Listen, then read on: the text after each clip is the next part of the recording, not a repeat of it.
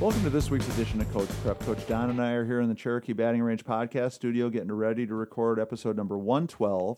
We're going to talk about playing in cold weather, but before we do that, let's talk about our sponsors. First, the Anderson Bat Company. Everything Fast Pitch is very proud to have Anderson Bat Company as our presenting sponsor. Anderson Bat Company is using the latest and greatest bat technology to corner the market in the fast pitch world.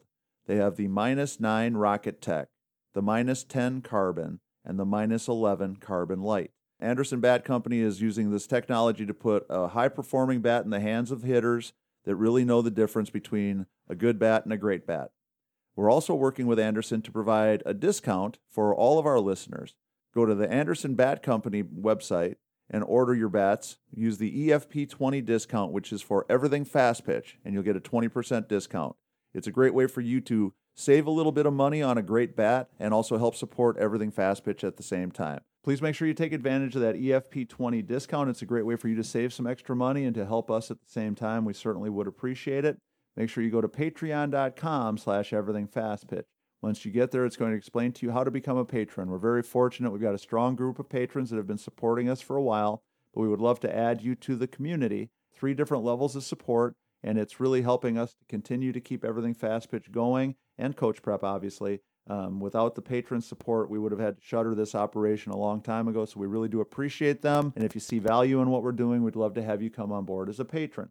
So, Don, playing in cold weather. Yeah, I, I'm not a big fan of that by any stretch. Well, you know, the thing that's so funny to me is, you know, for uh, many of our listeners already know that I started off living and coaching in Wisconsin. And one of the things that I noticed when I moved to the South is it took me a while to think about cold down here the same way that I did think about cold up there. I think the first year, maybe 18 months, I don't think I ever even put uh, long pants on. I think I wore shorts every single day. Absolutely. And, and there'd be some days to be, you know, 45, you know, ish degrees outside, and everybody else would be bundled up in their winter coats, and I'd have a long sleeve T-shirt and a pair of shorts on, and I'd be going, you know, like it was, uh, you know, a beautiful day. And I think um, when you're used to the cold, the cold affects you differently than when you're not used to the cold. Just like I think you know the opposite is true if you're if you're not used to the heat. When you get into really hot weather, I think that that's very very challenging too. But I want us to talk about some guidelines, some things that our coaches should be thinking about to help their team play better on cold days, and you know, kind of I guess a, a toolbox or a plan of attack of things to have to try to alleviate the uh, unpleasantness of cold weather as much as we possibly can. No, I as you're describing, you know, your experience coming south, I totally get it because it was the same way. We had a lot of Canadian kids that played at Kennesaw. It was funny to watch that all the kids from the south would still be bundled in their hoodies and the Canadian kids would be out in their short sleeves and shorts. Yeah weeks or even a month before everybody else. It's just different for everybody. Well, I remember uh, playing uh, when I brought my Parkside team down to Kennesaw when you had the Canadian kids, and we ended up playing early in the year. And there was one of those crazy spring trips where in the Atlanta area we were um, out there playing against y'all, and it was flurrying.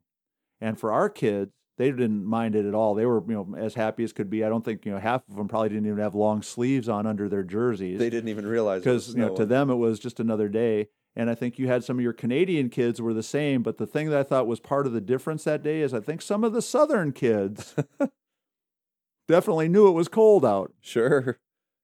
And I think it might have made a little bit of a difference that day. But so a couple of things, coaches, we want you to start to think about.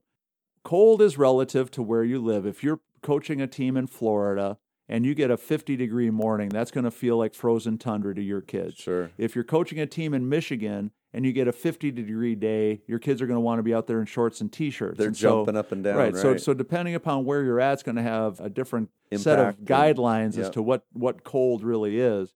But the the moral to the story is is if a player is cold, it can and will impact their performance. Now, if it's really cold, it can physically affect them too. I mean, you know, hypothermia and things like that are legitimate concerns. Frostbite can be a legitimate softball concern depending upon where you're playing. So let's start thinking about how we can manage that better. So I think it starts off with what we're wearing.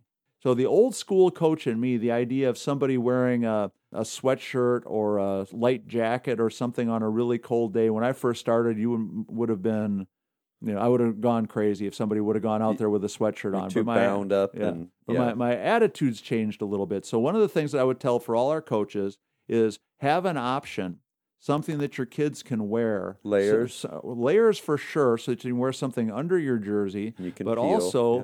maybe it's a crew neck sweatshirt that has a number and a logo on it, so that that could be a cold weather jersey. sure You know, maybe it's a uh, three quarter zip or a, a light jacket that's got a number and a logo on it. So that could be a cold weather part of your uniform. So that even in the strictest of situations where they're requiring the players to all be wearing matching uniforms or you know to look exactly alike, we could have an option on those really cold days for the kids to have the right kind of clothing to stay warmer and to have a better chance to be comfortable while they're playing. How do you feel about hoodies, Tory? I know. So if they're in the dugout, they can put their hood back up Yeah. and have a I- I- pouch for their hands. The and- the hoodie part to me is a little bit more challenging, just because I think that Too it's- overdone? It's, a it's a lot of material to have on your body while you're playing, especially when you start putting your batting helmet and stuff like that on.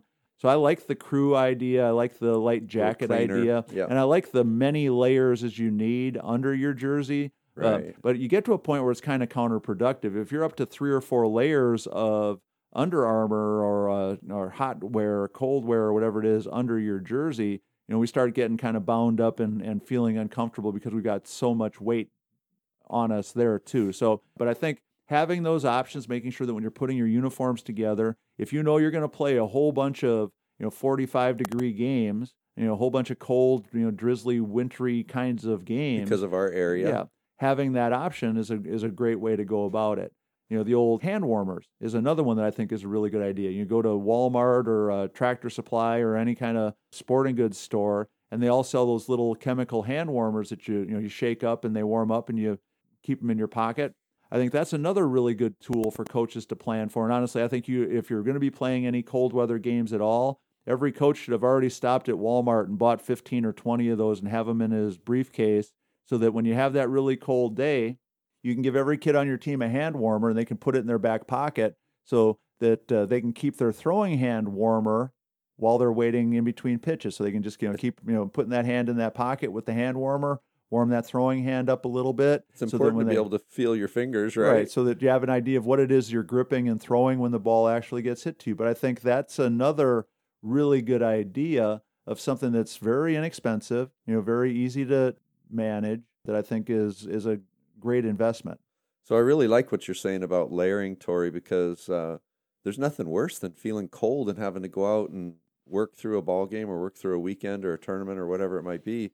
And it's easy to peel a layer off, but if you are not capable of staying warm, it's tough to be focused on, you know, the real important things. You know, like what's going on during the game, and Right. you know, to be able to peel one layer off might be perfect for one player, but two layers might need to come off for another Right. and uh, to still look uniformed and you know i like the crew neck piece with a embroidered number or something at the top or maybe even a number on the back so Yeah. it could be used for a uniform as a great plan and idea Yeah, and uh, the only thing I will throw out there about the hand warmers is make sure your kids take them out of the pocket of their pants before you put them in the laundry. they don't go good in the laundry No, they do not do well in the laundry. You'll end up with some crazy looking smears of different uh, chemical kinds of colors on other things when you wash them. Or those white softball pants will have green fluorescent streaks on them from every time that hand will be- warmer rubs across the material as it goes through the they'll, dryer. they'll be unique They'll Yeah. definitely be unique. They'll have that little bit of that tie dye feeling. So another one is the idea of uh, you know we used to call them toboggans, but like a winter hat. it's a toque in canada tori Yeah. So whatever toque. whatever we call it, a toboggan, a winter hat, a toque. Um, toboggan you sled down the hill you know, yeah, what's sled. a yeah, but whatever you know call it, south and again, something that's uniform, something that matches the team uniform. So again, if I, if you know if I'm coaching in Michigan or Wisconsin, have them logoed yeah, we're going to have a logoed toboggan or a logoed ski cap that every kid can wear on those really cold days. stocking Um, cap Yeah, and again, I go. think it's a, a small investment, but it's a great way to, to still have the kids look like a team, but make sure that nobody's out there dying. If you don't provide them, you'll have one kid will have something from Christmas. It's got green and red and tassels on it. Another kid's going to show up with something, you know, with uh, some sort of crazy color college, scheme or yeah. favorite college or whatever it is. And so, but I think the winter hat idea is another good investment. So whether we're talking about what they're putting on their body or the hand warmers that they're going to carry around in their pocket, Another one that's a really good idea is some sort of a heater in the dugout or in the bench area. Sometimes Um, there's restrictions on. Sometimes there are. Yeah. um, but I think that that's something that we're seeing more and more that uh, is being allowed. But something that goes with that, if you're coaching a travel team, and let's say the vast majority of places you play don't have a real enclosed dugout, but they've got sort of like the chain link fence bench area. I know where you're going on this. So a blue tarp with a couple of bungee cords can turn that fence into a real dugout and give you a, a nice break wind. from the wind. Yeah. Um, so that when you're in the dugout, and the same thing would be true on those really hot summer days when you need shade in that same dugout because some of those don't have roofs or the roofs don't really line up with where they need to be to, to give you the shade. Tarp and um, bungee cords. Yeah, but the tarp and bungee cords again, it's a you know a twenty five dollar investment. I mean, let's just be honest. If you're listening to Coach Prep, if I told you I can guarantee you're going to win one more game if you spend twenty five dollars on a set of bungee cords and a tarp, Give me four. yeah, you're all doing it, right? I mean, everybody's doing it because you're listening to this. We know you want to win games. We know you want to you know be a successful coach. So Tory, So- with that thought too, what about picking dugouts when the wind? I I remember times having to pick a particular go- dugout, and you know if you're having to enclose it yourself, Yep. that might be part of the deal too. Yeah, because if the wind is blowing in your face, you can't put the tarp over the front of the dugout and not watch the game. So you know, so if you have some options on that regard, but you could put it over half of the dugout and give you a little bit of a wind break. You know, to the first pipe across the dugout, so that you got a little bit of a relief. Right.